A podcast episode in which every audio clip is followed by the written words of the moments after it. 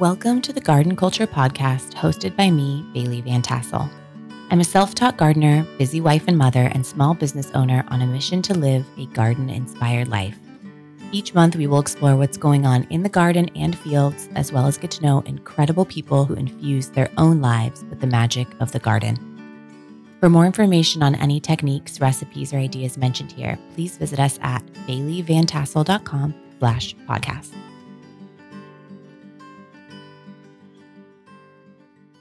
Hello, Miss Leah. Well, hello. How are you doing, Bailey? I'm good. Thank you so much for joining me today. I am so excited to chat with you um, officially because we've had chats in the past and I like didn't want to let you get off the phone. Well, I'm feeling it was mutual. Um, well, I was really, I'm really excited today to hop into a couple things. For one, I am a huge fan of the fact that you're not just an herbalist, but you also garden and you have experience with sort of, we, we've talked about this, like the home gardener trying to access and grow herbs. And I know you do some incredible foraging as well, but I would love to hear in your words, just a little brief bio, kind of who you are, what you do. Okay, let's try to keep this brief. Aren't we all just discovering that at all times? Yes. Um, two-decade herbalist. So over twenty years, I've been studying, constantly practicing, teaching, and just living herbalism. If I've never sold another herbal product, I'm still an herbalist. That's who I am. It's the way we live our lives. Um, Gardener in new gardener, to be honest with you, I've been a forager and a wildcrafter for so long. I was just like, why would I want to control these things? Why would I want, you know? And I moved into a home that had these beautiful raised beds that were just sitting there from this twenty-five year master organic gardener. I just was blessed into this home. Oh, and I have found some of my greatest peace that I've ever known in that garden. And I was, it was love at first sight. And it's where um, my mind gets still, unlike anything I've ever known, honestly. I am, so I'm fairly new-ish to gardening. I'm not new to growing herbs, but um, the gardening has been, it's, it's been an amazing blessing. And um, I'm a mom, I'm a wife, and we try to just keep as um, deeply rooted connection, deep, deeply rooted connections as possible in this home. Um, we're activists for land conservation, forest conservation in particular, naturalists, you name it. Like we're uh, tree huggers. Yeah, I'm a tree hugger. There you go. I love that so much. I, your passion is palpable. Like you can feel your passion for what you do. Like you said, even if you never Well, and to back up, so you do have um, High Garden Tea, which is yes. sort of an herbalist shop, right? You do mm-hmm. tinctures. I love your potions. You have teas. I'm actually um, a fan and customer before we ever got to chatting. Um, some of your blends have been really helpful in my life. And I think as I started gardening, I, it kind of blew my mind that like, oh, these these little dried herbs can actually make a difference in your life. Yeah. Huge. It's interesting. I get people to, um, they've started kind of messaging me and so forth, being like, my child has bronchitis. And I mean, obviously I can't say I'm a medical professional or a doctor. That's a whole other episode right there of yeah. herbalism and, and medical profession and so forth. But it's sometimes just the simplest thing of like reaching for thyme and a little bit of mullein and the little green miracles. Um, what they can do is just, it's magnificent. And they're empowering instead of just, you know, I would hear people be like, yep, every year I get a sinus infection mm. and I just have to see if I'm going to have to take antibiotics, and that I have, and I get, um, you can just replace that with empowerment of like, oh yeah, when I start feeling those symptoms, I start doing a rosemary steam or an oregano steam and I make myself a sage tea or, and, and then it's just like, oh, I didn't get that infection. And with these mm-hmm. simple, simple kitchen cabinet or easy to grow herbs can truly change, change your life.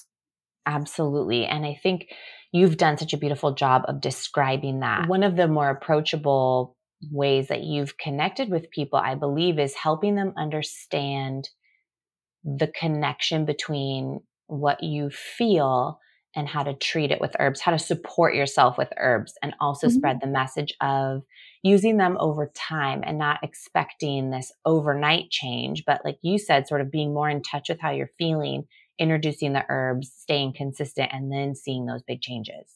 Yeah, thanks for bringing that up. That's such a key component of herbalism is symptoms aren't something to be masked. Um, symptoms are friends. That's our body mm. signal saying, hey, you might want to check this out over here. And it's kind of like, whoa, thanks. I wouldn't have known otherwise. And so yeah. always kind of looking at these symptoms, sometimes they can be a little more confusing than others, kind of leading down to a deeper root that's harder to find. It's taken several pathways to get there, but um, symptoms are our friends. And then there's herbs tending to these symptoms, whether it's the mucous membranes just profusely running or the stomach cramping, different things. There's different herbs that match those, but herbs are not drugs. They do not want to be drugs, and they're not to be confused with drugs. They mm. are living beings that have a multitude of abilities and effects, and they tend to have side benefits instead of side effects. Um, and it's about knowing the herb well enough to know when to match it to this signal that your body is sending out. And they work with your body to correct the issue is why it takes longer. Whereas a drug does something to you. And sometimes you need that, you know, sometimes mm-hmm. you do need that fast action, but that's whereas a side effect may come in. Herbs literally are working with that body system to give it what it needs so that it can better um, do this function to get back to that state of balance and health. So that's why it takes longer. It's you doing it with support. Oh my gosh, it makes so much sense. And it is really inspiring because I know for myself and um, a lot of people, you know, kind of living in the suburbs or the city that haven't experienced anything other than Western medicine and even really sort of a Western fast pace of life, it seems crazy that there is support for you. And like you said, I think it it comes down to sort of reteaching ourselves how to pay attention and get down to the root cause and symptom, and then start to feel that empowerment and help yourself and try it out. And like you said, then even see side benefits instead of side effects, which is so beautiful. But I know in motherhood, I think a lot of people start to seek these natural remedies once they have children and they're like, mm-hmm. oh, wait, what, what am I putting in my kid's body? They think about it so different than themselves, and that exploration begins. Mm-hmm. And I think it is really, as a parent, incredible to say, to ha- always have somewhere to go that's gentle, that's symbiotic, that's working with your body to help your kids, um, instead of just feeling overwhelmed and rushing towards, you know, the medicine cabinet. Absolutely. And that is, I, I, I can't imagine not having this herbal toolbox that I do and these herbal companions that I do as a mother. I absolutely mm-hmm. can't imagine it. And that's why we're so, I'm so, um, passionate about putting it back into every home, because it is so new that there's not herbal knowledge in every home. That is so new. I mean, we're talking fifty, sixty years, you know, and, um, and so it's something that just, we kind of have to remember and work with, because we tried something out. We tried out, okay, there's these experts that tell us what to do, and there's these magical pills that will fix everything. Let's just lean on that. And we tried it out, and part of it worked, part of it didn't. You know, there's no magic in, you know, there's no magical fix-all in, in that world right now. And so what we have to find is this beautiful marriage. And what I do try to kind of bring to point is it's not an either or, because sometimes you are met with an herbalist that if you say you went to the doctor, like, what'd you do that for? You know, that's not the case here. The case is knowing when to go to the doctor. Um, like my son has a runny nose and a cold and this and that. I know exactly the herbs to call upon, and I know everything's going to be fine. But if it gets to a point that he's at like one hundred five degree temperature and his nose starts getting blood streaked, the mucus in it, then I'm going to go to the doctor, you know? And so there's this yeah. blend of the both.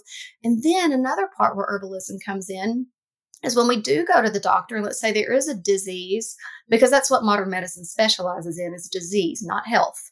And mm-hmm. so you kind of tend to this disease with, let's say, an antibiotic or something, your body is left in a state of almost the opposite of health. It is very sick still. You've been stripped of your positive bacteria, you know, or your the good bacteria in your body. And so then you're left feeling almost worse than before. The disease is gone, but you're just weak and sick still. And so that's where herbalism also comes back in, as finding those herbs that help build you back up. Like calendula flushes cellular cellular debris from the body that's kind of in the aftermath of having an illness, and you're just kind of toxified with all this cellular debris from the virus and the cell death and so forth, and you feel gross and just, uh, and it takes forever to get to feeling good again, where you can just flush the body with calendula, and it helps the lymphatic system move that out faster and return to a state of health, and also supporting those tissues. And so it's just this this dance constantly of, of working with all these things. And another thing that I found in empowerment is, which is funny, between the modern medicine and what I call traditional is herbalism, um, is people, before they know herbalism, they're like, oh, I just don't want to go to the doctor. I don't want to have to do what they tell me to do. And once you know herbs, you go to the doctor for a professional opinion. That's an opinion. Oh, and then yeah. you say, oh, thank you for this diagnosis and this blood work. What would you do?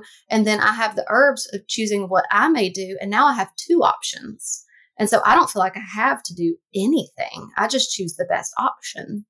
And so, yeah, herbalism is, I can't preach enough of how empowering it is, and something that we've, we really need to do. We're getting sicker and sicker as a culture, and it's not getting better. And the answer is pretty obvious of us returning to the earth and to natural and, and the food. I mean, you know, as well as I do, we're eating poison on a daily basis and, yeah. um, and toxins and so forth. And so that is really important. And that's where herbs can also come in and help, like doing daily alternative herbs that help the liver to cleanse, and the lymphatic system, and the kidneys and so forth, that help the body support it in that cleansing process. All that to say, I just go down a rabbit hole of how wonderful herbs are and how important they are in our daily life. Yes. No, it's so amazing to hear you talk about it. And you're so deeply educated. And that is, I think, the one of the things that draws me to you is how well educated and articulate you are about medicine in general. And I think people at first glance would be like, oh, herbalist, it seems kind of fluffy compared mm-hmm. to like a doctor. And I don't think so. I mean, I've had conversations with you that are absolutely just as well informed and astute and, you know, medically rich as I would have with my P C P. But it really shook me when you mentioned how new it is that we don't know about herbs and mm-hmm. that we don't have sort of this herbal apothecary in our homes. And I wanted to ask how that all started for you. Is this something that you were raised with as a kid? Did you grow up in a home that was using herbs? How did the journey begin for you down this path? Yeah, thank you for asking. And I think that's another access- accessibility piece is I wasn't. Um, oh, wow. I was... Not at all. My my grandmother would make poke salad. You know, I'm from the South, so I think we might have done some things others might consider strange, but no, um, I do come from a line of like what people call Celtic cunning folk. And my grandmother and mother had different gifts, um, but mine is specific herbalism. Mine began in disease from age five on till uh, until I finally found an herbalist. I had um, what they thought was chronic urinary tract infections, and it was awful. And they had me on antibiotics, like daily antibiotics for years and, you know, off and on. And turns out it was interstitial cystitis. But even once I got that diagnosis, there was literally no answer for it. It was still, okay, we have a name. You're welcome. You know, there's Whoa. no answer here. Yeah. And so I just knew, and I don't know how. And that's where I do feel like a piece of that was in my blood. It's in all of our blood because we know who to go back to. And that's mm-hmm. whose feet we've grown up at. And that's the plants. And I knew to find a plant person. And I found an herbalist. And she took me under her wing. And she slowly taught me. And that's the first relief I'd had in eighteen years was just oh, a few simple plants. And so that disease is what led me to herbalism. And at first, I just used plants. That's what a lot of people do. You know, I use them. It takes several years past that to where I finally learned to form a relationship with them. And then at mm. that point, I understood they could, it creates a larger community for you. And it, it almost extends your family. You become connected to the nature that you are through herbs oh, as well. I love that. What were those? So what were those first herbs that you were using to help with what how you were going on health? What was going on with you health wise? Yeah, so the interstitial cystitis, it's an, infl- an autoimmune condition where the um, basically the bladder lining inflames and ulcerates mm. and um, feels kind of like level ten urinary tract infection just at any oh, moment, um, the blood, everything. And oh. so marshmallow root was one of the key ones because it is a mucilaginous herb that coats ulcerated and irritated and inflamed tissues to help bring down the inflammation and soothe. And so that was just a beautiful tea. It was so simple and brought so much relief. Um, corn silk, silk's out of your corn, one of the best urinary what? system. Absolutely. One of the best urinary system tonics. It's that silk, that soothing just passes on down to inflamed and irritated bladder tissues. And it carries mild antibacterial properties, not much, but it is so soothing. Um, and then you can, if you do have, uh, if I did carry a bacterial load from the infl- inflamed tissues, I could add in, um, there's an herb called Pipsissewa. There's an herb called Uva Ursi. That's where it starts getting a little, um, a little fancier. But yeah, just yeah. good old-fashioned corn silks would blow your mind. Oh, my word. So once you started developing these relationships with the plants, how did you start to enhance your life in general with them? What did that look like for you? That's probably the biggest question and answer of all. Um, it took away self-induced isolation, um, mm. that sense of loneliness that you're not quite sure is there and you can't explain, that sense of um, fret and feeling a little insecure at the top of this food chain that you're not really yes. sure if you belong there or not. And yeah. um, once I found companionship in plants and going outside and seeing a pine tree and knowing that, oh, that's a beautiful respiratory tonic if I need to call upon it. Um, and I'm just sitting beside it and breathing in those volatile oils for fifteen minutes, enhance my immune system for up to the next thirty days. You know, just starting to see the relationships that exist around you and that there's medicine and companionship and every single thing on this earth carries a purpose. And it's a very, very delicate and beautiful web that we're a part of. And so it makes you feel really tiny while huge all mm. at the same time. I love that. I couldn't agree with you more.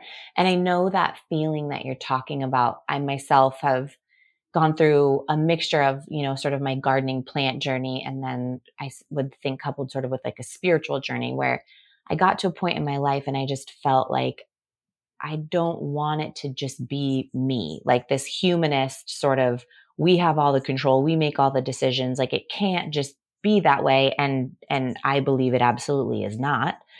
Um, and once you get over that hoop, I feel like kind of the second part of your life begins where you, like you said, you feel so much less alone and you, you've got just this whole world I, I believe was built to support us.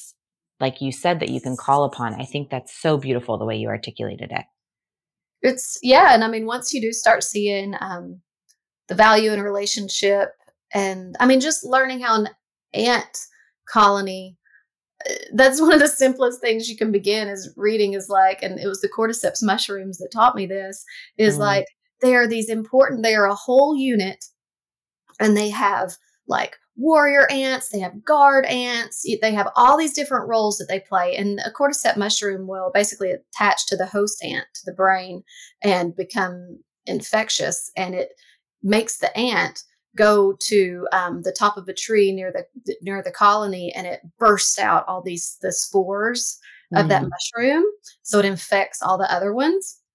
Well, these guard ants are taught to look out for any type of odd behavior among their group. And they stand outside the colony. If they see one of these infected ants, they take the ant, they wait to kill it. Sorry, this can get a little odd. No, I love this. Fascinating. They take it, they take it off and they kill the ant far away from the colony. And then they also kill themselves in case they were infected. And Whoa. It's such a strange story, but it's just like, once you see this, like, deep life all around us, it's just like we get to become a part of everything instead of feeling kind of like, oh, how do we control all this? Or, oh, why are we here? It's just like, oh, we're among so many beautiful lives and existences that are everywhere. And the moment that happens, it's kind of like, uh-oh and yay, because yay, it feels huge. And uh-oh, I'm never going to be the same. Like I had to kill him. I didn't have to. I chose to kill a brown recluse that we oh, yeah. found in our home. And I just never voluntarily kill anything because mm-hmm. I've gotten that far. And I cried. I was just like, I'm so sorry. I don't want to do this. And it like took me thirty minutes to recover from killing this brown recluse. Oh my it's, gosh. It's that way. But I mean, I'm also never lonely and I never yeah. lack for advice. I can go sit at the foot of a tree elder and just know that there's three hundred years of wisdom sitting above me that's communicating with, like, not in a woo way, literally sending out volatile oils, sending information mm. through the mycological network of what pests they're seeing and so forth. And I'm just a part of all that communication. And it, it's just a lot of, lot of large beauty and miraculous living going on around us at all times. Oh my gosh. Amen. Well, okay. I have so many things I want to cover. And the first one, and just to respond sort of to your words, and something I love and have wanted to ask you more about is this, I think, misconception of dangerous herbs. Mm-hmm. And so people, I think, being really afraid and misunderstanding these sort of general labels that get pushed onto herbs, or if you just give like an innocent Google search to something, you know, like I, I'll find myself like, you know, safe herbs for pregnancy, for example. And mm. you get just so many responses that basically paralyze you into thinking nothing is safe. I'll just drink water. So I think you've done a great job. I'd love to hear you talk a little bit more about some of the really common misperceptions people have about herbs that have a bad reputation, but really are totally harmless. Oh, yes. Well, you've got me on my soapbox now. Let's do this. Um, So I love, and I love this question. Um, first off, I want to start off by, you see so many herbs labeled as like toxic herb, toxic herb, toxic herb. And that sounds so scary. Mm-hmm. Um, note, first of all, toxic and lethal are two very different things. Mm-hmm. And so I could count on one hand lethal herbs out there. Um, and you're probably not going to have access to them. And toxic, usually in its strongest form, is going to make you poop or going to make you puke. Because we literally have grown up at the feet of these plants and our bodies have evolved with them. They have helped us literally stay alive. We have to eat plants to live. Mm-hmm. And so if it's an herb that we're not supposed to take in, then it'll purge out of our system. And it's that simple. And a lot of times, even when you see toxic, it isn't to humans. Most yeah. of the time, it's to cattle or grazing animals. That has nothing to do with us. And so there's just a lot of herbs. When you look them up online, you'll see toxic, especially when you're foraging. And just note, the first thing to pay attention to is toxic to what and toxic mm-hmm. how. Like yeah. elderberry. Elderberries right. are toxic. Right. And it's an emetic. But if you know to dry the herb, it dries out the toxic properties. And so that's just that simple. Um, and then herbs, as far as people being scared of them, you know, Bailey, I am not quite sure. We just had this discussion in this, in the class that I teach last weekend, of why are people so scared of herbs? And we came up with a few ideas. Um, one is, most of the people living here today did not grow up on this land. Um, mm. And so we did not, the first of all, when the people came over here, the herbalists didn't come. The herbalists, say in my Celtic tradition, you know, they were going through massacres and so forth. They were being massacred of the Celtic tradition, like I said. And the people that escaped, the lot lords and everything, they took their healers with them. And it's yeah. the people that were just escaping that were coming here that had maybe a handful. They were the or home. They had their home plant wisdom. Right. And when they got here, they didn't know these plants. Yeah. And so we didn't have herbalists come here. And then the herbalists that were here were the indigenous folks. And they were at risk of dying. If, you know, once at a certain point, once we used up their wisdom, you know, and oh, so, and so that there went all of that, except onto the ones that held on to it deeply and held it sacred. Thank goodness they did. And then when herbal, herbalism did rise back up, it was through like the Thomsonians and eclectics, but it was in an attempt, it was called the botanic movement. And it was in an attempt to compete with modern medicine that during that time was basically bleeding people or giving them opium. So it was oh my God. Modern medicine was not not really doing great at that point. And so the botanic movement came up and showed a ton of promise because they were working with plants, but they were working with it in a way to compete with modern medicine. So they stripped all the spirit out of it and the connection to plants. And it was a group of experts that only knew how to work with these plants in a certain way. So it still wasn't for the people. Mm-hmm. And so that's where I think kind of the com- competition with modern medicine is, as well as it's not for everyone, you know? And if they're, sometimes the experts don't want people to feel comfortable working with plants. And so fear is a really easy tactic to keep from that, because if the experts are no longer the experts, then what's their job? What's their, how do they make money? You know? Oh my gosh. Well, that will put me on my soapbox talking about big pharma. Oh, Lord, let's not go there. And so that's another one, big pharma. I mean, and even the F D A, like, and then herbalists aren't going to speak up and say, hey, these are safe, because we are constantly as herbalists at any moment, they're ready to send us to jail as a drug dealer. No kidding. Oh um, as a drug dealer. And so if anything comes up that we have caused, or that can even ref- look like we caused it. I mean, honest to goodness, someone came into my shop and our apothecary and said that one of my teas was making them have rectal bleeding. And it was wildly healthy. It was like the most benign, gentle herbs in the world. And I was like, what? Oh my gosh, let's talk through this. And so they were sure it was my tea.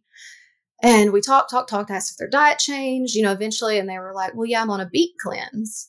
And I was oh, like, can you word. tell me again what your stool looks like? It was the beets. They were on a beet cleanse. But instead of thinking about the beets they were only eating, the first thing they looked at was what?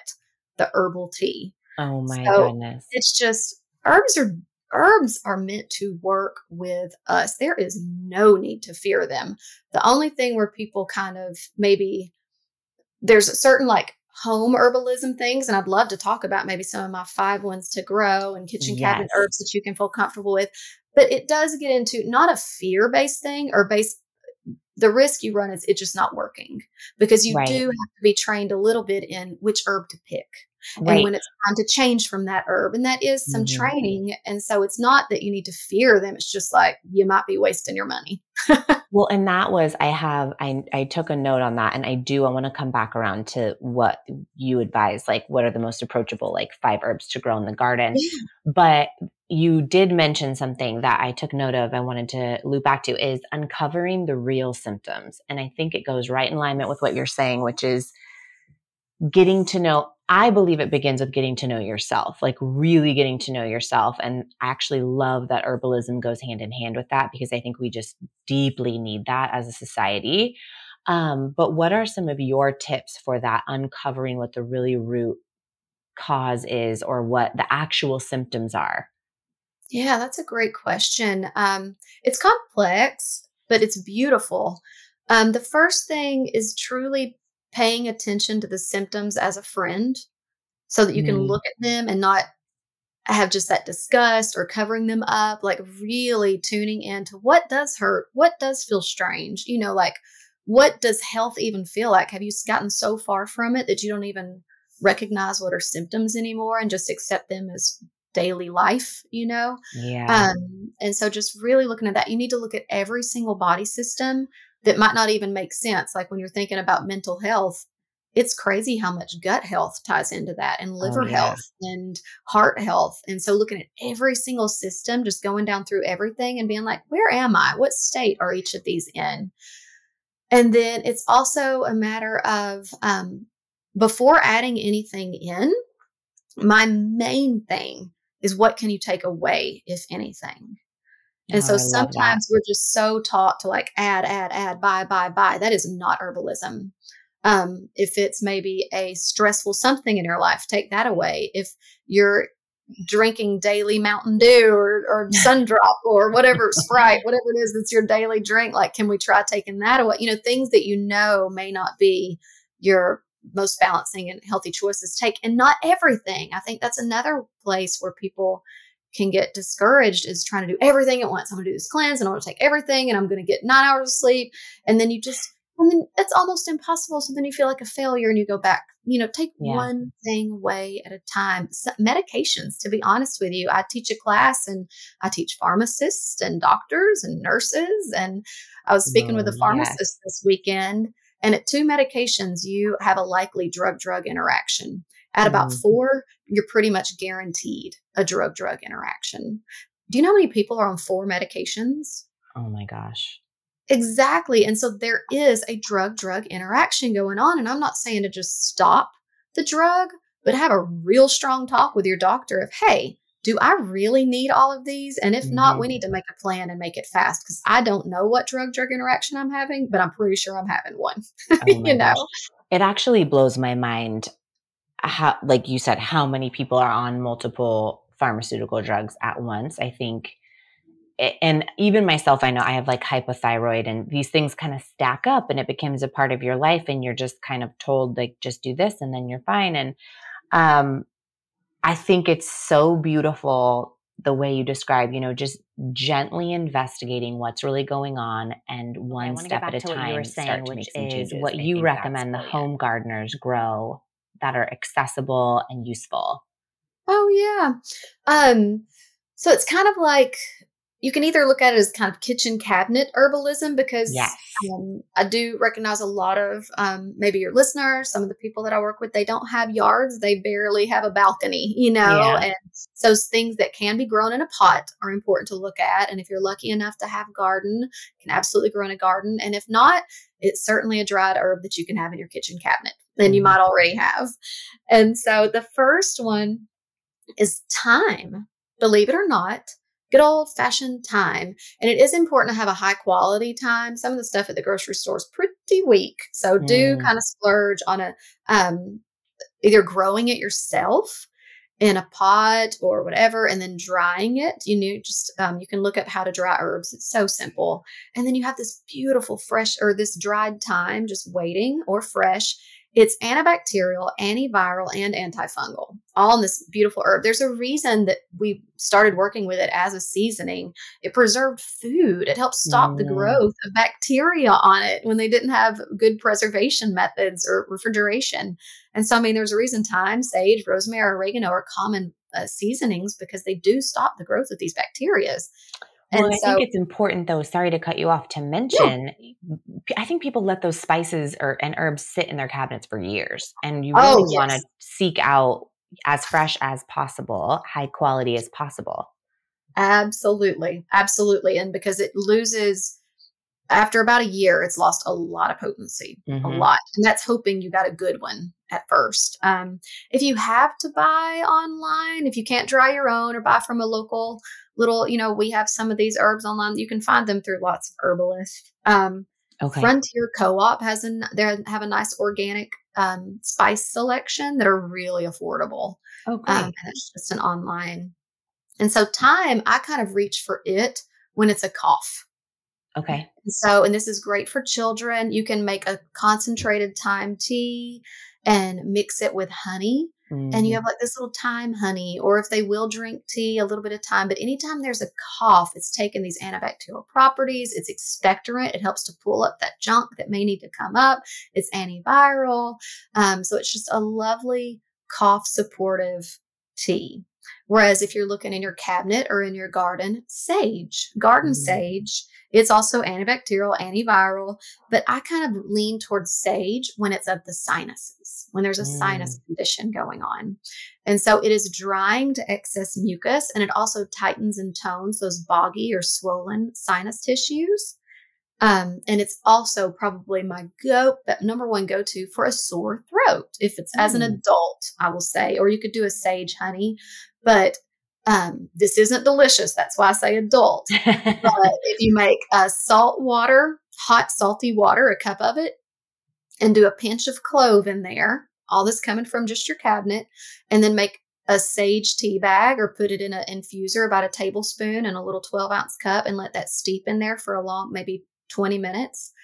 This gargle will, I mean, I've seen it work wonders on these most swollen, pitiful, sorest of throats, and just gargle with that. And it is powerful, powerful, powerful. Um, And so that's just a natural little home remedy that's sitting in your garden or in your chest. And then there's one that I don't know if a lot of people grow, but catnip. Mm. Catnip for children is something I reach to all the time. Um, it's wonderful. It makes a delicious little tea with a little bit of honey in it when they have a cold, a flu, a virus. It is so gentle and it's so wonderful for a children's cold. You can add a little bit of mint, even a little bit of thyme or sage, depending on if you're seeing their condition being more in the lungs or in the sinuses. But it's also really, my son was born with digestive issues, and catnip tea for any type of stomach spasming, tummy aches, tummy bugs, anything catnip. There's a reason it was known for baby, you know, colic in infants. It is so oh. soothing to the digestive system, and even moves on. And it's also calming. So, you know, they don't feel good and they're achy. This is also gently calming. Um, and then even adults with like nervous stomachs. And I, I could move that back to kids who get nervous going yeah. to school or something, or they get home and their tummy's kind of nervous. Um, but adults with nervous stomachs and they're kind of feeling that digestive dispre- distress or any type of tummy spasms, um, that can be really lovely. And one I would probably go ahead and get in your chest. I don't know if you grow it or not. Get it in your garden or get it in your herb chest would be mullein. Oh. M U L L E I N. Because there aren't a lot of herbs that can kind of just go across any cough. All coughs are very different. There's wet coughs, there's dry coughs, there's hot coughs, there's cold coughs, and different mm-hmm. herbs match different coughs. If I had to pick one herb besides elecampane, but that doesn't taste quite as gentle, um, mullein is not only soothing to the respiratory tract as a demulcent, but it's also a powerful expectorant to make sure that everything comes up as needed, and can pull some pretty, pretty intense sputum from the lungs from adults or children. And it's fairly, fairly gentle tasting. And it's just something to have on hand. Wow. That's amazing. Those are, I'm actually going to the nursery today and I'm going to stock up on catnip. Yes. Um, immediately. But okay. My, my, that's, thank you for sharing those. Cause that is brilliant. And I really don't think people are looking at thyme and sage in this way. And I just feel like they're really underutilized by the layman. Um, but my last question too, and you mentioned elderberry, is building a strong foundation and building an immune system. Even if you have tips that transcend just herbs, what do you do for your family as the sort of gunky winter season comes on? How are you supporting everyone to be at optimal health before anything happens? Hmm, that's a great question. And I have to backtrack. I'm so sorry. I almost forgot. The number one thing I love to do with thyme and sage and oregano or any of those herbs is a yeah. sinus steam. This should be in Ooh. Every mom's pocket. Okay. If there are any sinus issues, sinus congestion specifically, you put like a tablespoon of these dried herbs in a bowl and pour boiled water over it. And that steam that's rising out is an antibacterial steam.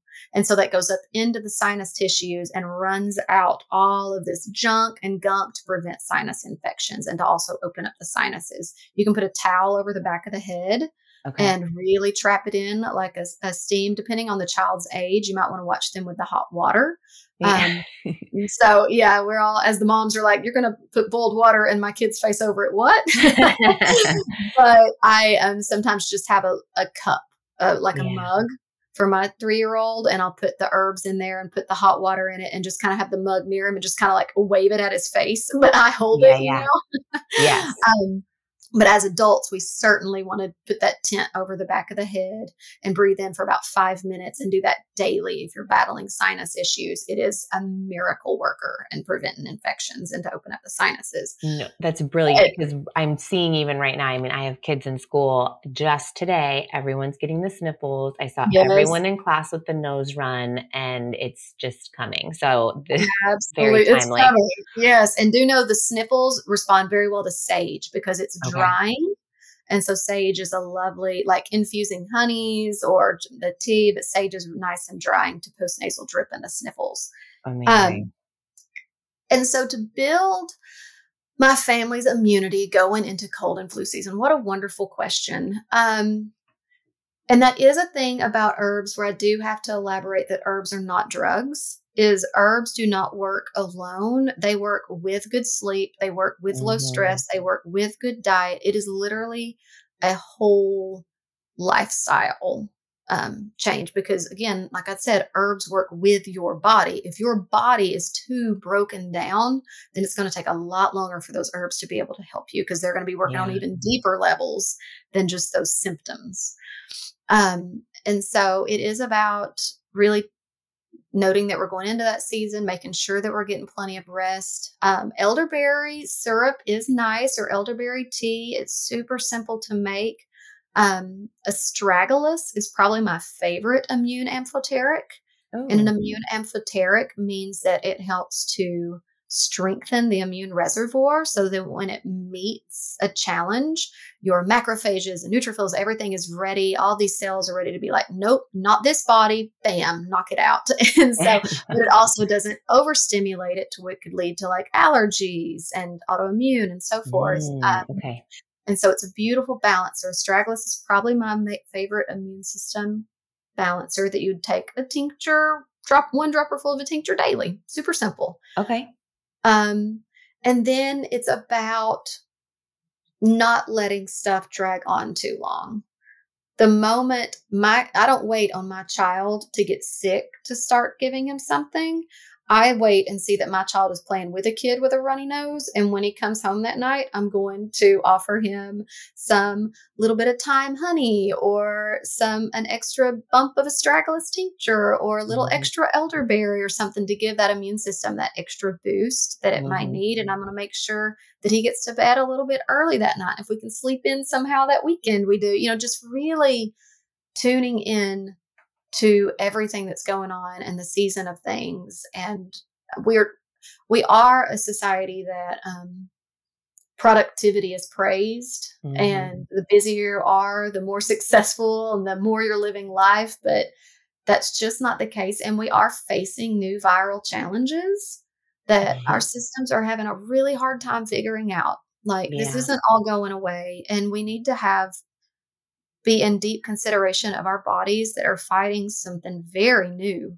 And we need to love on them as much as possible. And there isn't anything much more considerate than laying down and having a movie night as a family and just resting. Because movie night is medicine, or mm. all laying up and reading a book in a tent, just like whatever can be the most restful and together, that's medicine too. I love that. I could not love that more. Um, and on that note, I just want to thank you again for sharing your genius with us. I mm-hmm. look up to you and admire what you do so, so much. And I just can't, anything I can do to support the mission you're on, I will. It's just what we need, what the world needs. And so oh. thank you for sharing your wisdom with all of us. I just, I can't thank you enough. Thank you so much for having me. And, and yeah, we just... we're happy to be here. I guess our big mission is we save as many forests as we can. So do know every package of High Garden Tea that you buy, fifty cents goes straight toward a forest savings account, and we preserve and purchase forests and to allow them to be, to just be a forest. Yes. And tell us, yeah, where can everybody find you online and on social media? Oh, okay, yeah. We're um, high garden tea dot com. And that's the whole purpose of my product line is to basically... it can be overwhelming, the herbal journey. And so I've, I've made everyone an herbal apothecary if they mm-hmm. want to put it in their home, you know, while you're yeah. studying, but we're also teaching all along the way. You don't have, I don't want people to be reliant on my products, or I don't want to be anyone's expert. I want to be a walking stick on their journey. Um, but while you're learning, we've got some very well-developed um, blends that I'm absolutely proud of, every single one. And it was ten years of being in a shop and people coming in being like, I need help with blank. And so that's mm-hmm. why we have so many blends. And then on Instagram, we're just at High Garden Tea. And I try to do a lot of teaching on there. And um, this old lady uh, got on TikTok, and I'm also at High Garden Tea on there as well. um, and that's, and we have a podcast, Sipping Teas and Hugging Trees. Oh, it's so perfect. And it's all the plant and animal love. And so far, that's that's about it. That's Or you perfect. Can find me in the woods. I love that. I don't careful what you wish for, because I'm coming out there. Hello. Um, well, thank you so much. I hope you have a beautiful day, and I look forward to chatting with you soon. Thank you. Have a good one. I hope this episode has been balm for the soul and inspiration for the heart. I would love if you left a review to let me know your thoughts or anything you're interested in learning, and I'm so grateful that you found this space. For more information on any techniques, recipes, or ideas mentioned, visit us at baileyvantassel.com slash podcast.